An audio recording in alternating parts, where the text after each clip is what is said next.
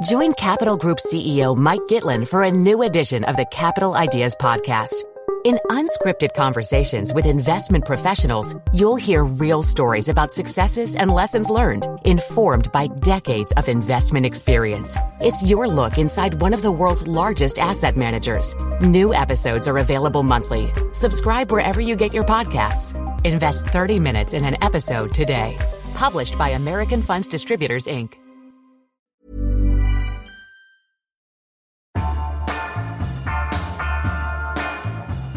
Welcome to the FT's US Election Countdown podcast. I'm Demetri Sevastopulo. And I'm Courtney Weaver. We're coming to you this week from the FT's Bureau in Washington, D.C. So, diving right in, if this week were a 2000 Richard Gere movie, it would have to be called Donald T. and the Women.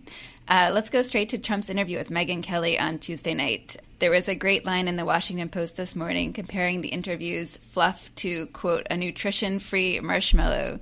Do you think that was an accurate I think description? That, I think that's probably unfair to marshmallows. I mean, it's pretty amazing. I mean, think back in August last year, the first Republican debate, uh, 17 or 16, 17 contenders on the stage and Megyn Kelly stole the show. I mean, she had this amazing question where she put Trump on the spot, and he, she said, "You're a man who's described women as fat pigs, as dogs. Do you have the temperament to be president?" And you know, Trump was stunned, and it set off this months-long feud where. You know, at one point, he refused to take part in another debate because she was going to be one of the the moderators, uh, and we've gone from there to last night, where you've got to say it was one of the softest interviews you've seen during the whole campaign trail, and Megyn Kelly, who developed this reputation for being this really tough questioner of Donald Trump, you know, came out looking like uh, Barbara Walters, who does kind of hagiographies of uh, celebrities. I mean, so talk about a turnaround. Right, right. I think that's actually unfair to Barbara Walters. I mean, I think that the reason this year has been so interesting, it really seemed like a transformation for Megyn Kelly. Here she was, you know, you know, with Fox News for so many years, which is seen as this conservative outlet, uh, and this her feud with Donald Trump was seen as this launching pad for her to have her a new career and maybe to switch to a, a bigger network station. Uh, and then last night just ended up seeming like a promotion for her book or something, which was quite surprising. I think even no, more exactly. so because this whole feud with Trump has become such a big part of the narrative of Trump being unfair to women and Trump being sexist. Uh, you remember after this the debate last summer, um, Trump came out and said about Megyn Kelly that she had blood coming out of her eyes, blood coming out of her whatever. And this has become such a big part of the narrative that Trump is not a friend to women. Yeah, no, exactly. And, and as you said, it's gone on and on and on. And I mean, it, the other interesting thing is that, you know, Fox News uh, generally is considered to be a very conservative station. In previous elections, it's seen as being more favorable to the Republican candidate. In this election, that hasn't been the case so far, at least not in terms of Donald Trump. And, you know, Rupert Murdoch, you know, months ago was tweeting pretty strong things that were not favorable to Trump. And there's stories out there at the moment which said that, you know, Murdoch was one of the people who told Kelly to go tough on Trump back in August last year. And that maybe now Fox is looking at these amazing ratings that Trump is generating and the station has decided to be a little bit friendlier to the uh, to the tycoon and, and everyone will benefit uh, on their side of the fence. What did you think of the New York Times article, which I think has been their best read article of the year, which is looking at his relationship relationship and his history with women. Yeah, I, thought it was really interesting. So, just to sum up for people who haven't seen the article, it includes 50 plus interviews with women who've had either personal dealings or business dealings with Trump. Uh, and I think it was enlightening in a lot of ways. There's been some criticism of the article, not just from Trump, who at one point this week suggested uh, through his lawyers that he might try to sue the New York Times, but now appears to be walking back from that suggestion.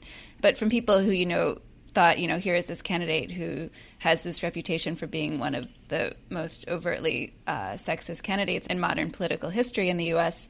And it was a lot more everyday sexism and misogyny and no kind of silver bullet. But I thought it was I thought it was very telling about his relationship with women at work. You know, there were a lot of there was a lot of quotes from a woman who he promoted to be basically the head of his construction business in the 70s uh, you know, something that was unheard of at the time. And then just his day to day interaction with women and, and kind of offhand comments uh, that come off pretty sexist, to be honest. Yeah, no, I completely agree. I mean, he's got this kind of almost bifurcated personality where, you know, he, some women in his life seem to be promoted and, and kind of given positions of responsibility. And then on other occasions, he treats women, and the New York Times used the word degrading. I mean, the, the the kind of main character in the New York Times piece was this former model who met him at a pool party in, in Florida, and he took her on a tour of the uh, his estate. And then he asked her if she wanted to change into a bikini. And then when she did, and when they went outside to the pool, he kind of showed her off as a Trump girl. Uh, now, she herself said she didn't find that demeaning, but um, you know, I think a lot of people think that that's probably not the kind of uh, uh, personality or, or, character trait that you want in your president. Um, although, frankly, a lot of the Trump supporters will say, "Well, Bill Clinton didn't exactly hold the office in high esteem in that respect, too." So there, right, right. there's an element of double standards going on here. But then we have the the Clinton Super PAC, which is one of these outside groups supporting Hillary Clinton that has started running attacks on Trump, and uh, it's pretty clear that they're jumping on the bandwagon now too. Yeah, I mean, I think it's already clear. You know, the general election is still months away, but I think it's already clear that this theme of women and Donald Trump's role with women and Bill Clinton and Hillary Clinton's relationship with women is going to be one of the overarching themes of the campaign. Uh, so, in this new ad, which uh, Priorities USA, which is the main Clinton Super PAC, has just released, it shows you know various different women in different T-shirts uh, with Donald Trump's face on it, uh, and basically what they're doing is they're they're standing there and they're mouthing the words of all these offensive statements Trump has said about women in the past. Does she have a good body? No. Does she have a fat ass? Absolutely. You like girls that are five foot one, they come up to you know where. If Ivanka weren't my daughter, perhaps I'd be dating her. So it's a bit of a preview of what we're going to see in the general election, I think. One of the curious things for me this week was, you know, Trump went on a pretty uh, strong response to the New York Times story. I mean, he tweeted a lot of angry things and he took the reporters to task. And, you know, he drew a lot more attention to the piece than otherwise it would have got. So he clearly somehow it's gotten under his skin. But then on the other hand, when the Super PAC put out this ad, one of the lines in there was one of the women saying in Trump's voice, you know, you can tell them to go blank themselves. Then Trump put out a tweet that said, the pathetic new hit out against me represents the final line. you can tell them to go blank themselves was about China, not women. and you kind of think to yourself, okay, well, that's that's slightly missing the point. But I, it's pretty clear we're going to be in for a roller coaster ride in terms of a Trump v. Clinton for the rest of the year. Yeah, exactly. And I guess so. One of the other big Trump stories this week was the announcement that Trump and uh, the Republican National Committee had come to an agreement about two joint fundraising committees the Trump Make America Great Again Committee uh, and the Trump Victory Committee. Is this a reverse on Trump saying that he was going to self fund in, in the election? I think yes and no. I mean, the, the, the thing is, Trump has said all along he was self-funding, and that, as you and I both know from talking to voters at rallies, that's a big selling point uh, with the electorate or his supporters. But the truth is that he was already raising money from people, but from individuals, either on his website or from selling his "Make America Great Again" merchandise, the hats and the T-shirts and etc.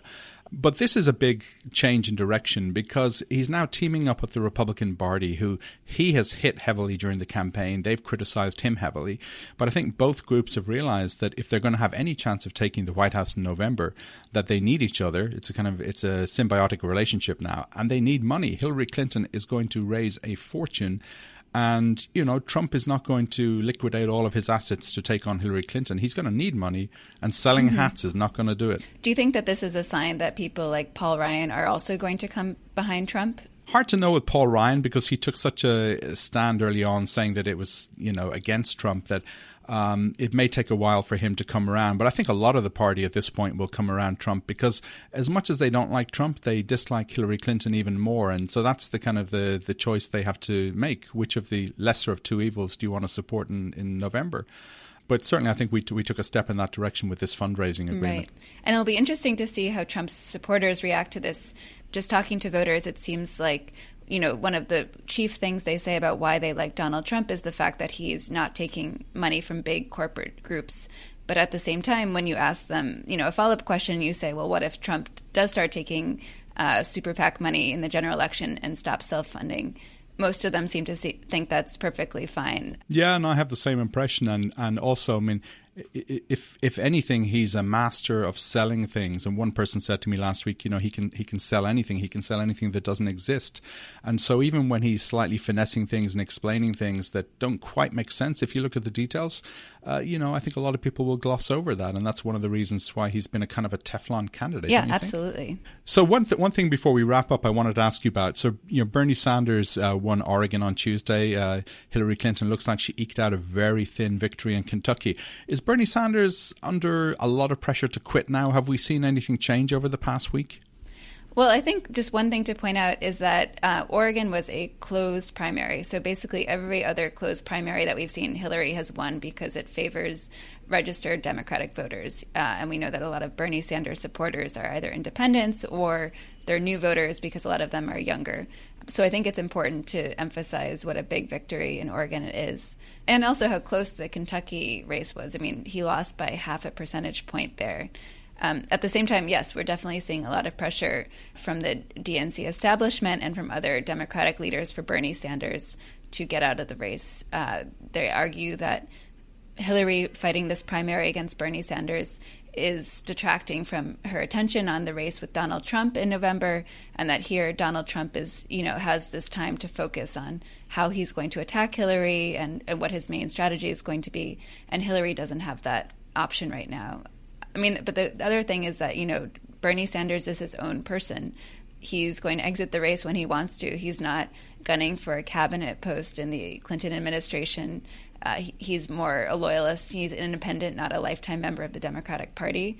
So I think he will probably stay in until the very end, like we've been predicting. But you're definitely going to see a lot more criticism of him as it gets closer to June. Yeah, I agree. He's he's been making the same argument for 20 years, so I don't see why he's going to stop now. But one kind of image to leave people with, uh, we talked about Kentucky being really close. Well, one of the best lines came from Paul Begala, who is a senior figure in the uh, in the PAC supporting Hillary Clinton. He said that the result in Kentucky was like a speedo on Chris Christie.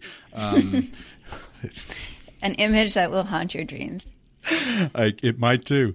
Uh, so, listen, that is it for this week. Thank you, everyone, for listening. You can find us on Twitter, and I'm at Dimi Sevastopulo. That is D I M I S E V A S T O P U L O. And Courtney is at Courtney underscore FT. That's C O U R T N E Y underscore FT. And you can also sign up for our daily campaign trail newsletter, White House Countdown, at ft.com forward slash NBE. That stands for News by Email. Again, ft.com forward slash NBE. And be sure to download FT Politics wherever you get your podcasts, including iTunes, Stitcher, and Acast. This podcast was produced and edited by Amy King.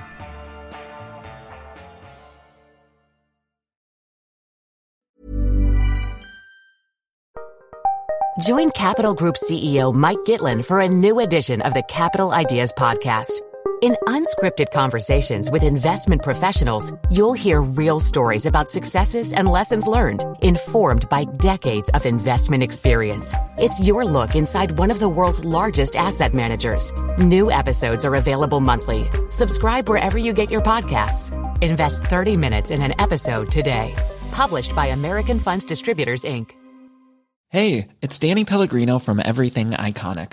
Ready to upgrade your style game without blowing your budget? Check out Quince. They've got all the good stuff, shirts and polos, activewear and fine leather goods, all at 50 to 80% less than other high-end brands.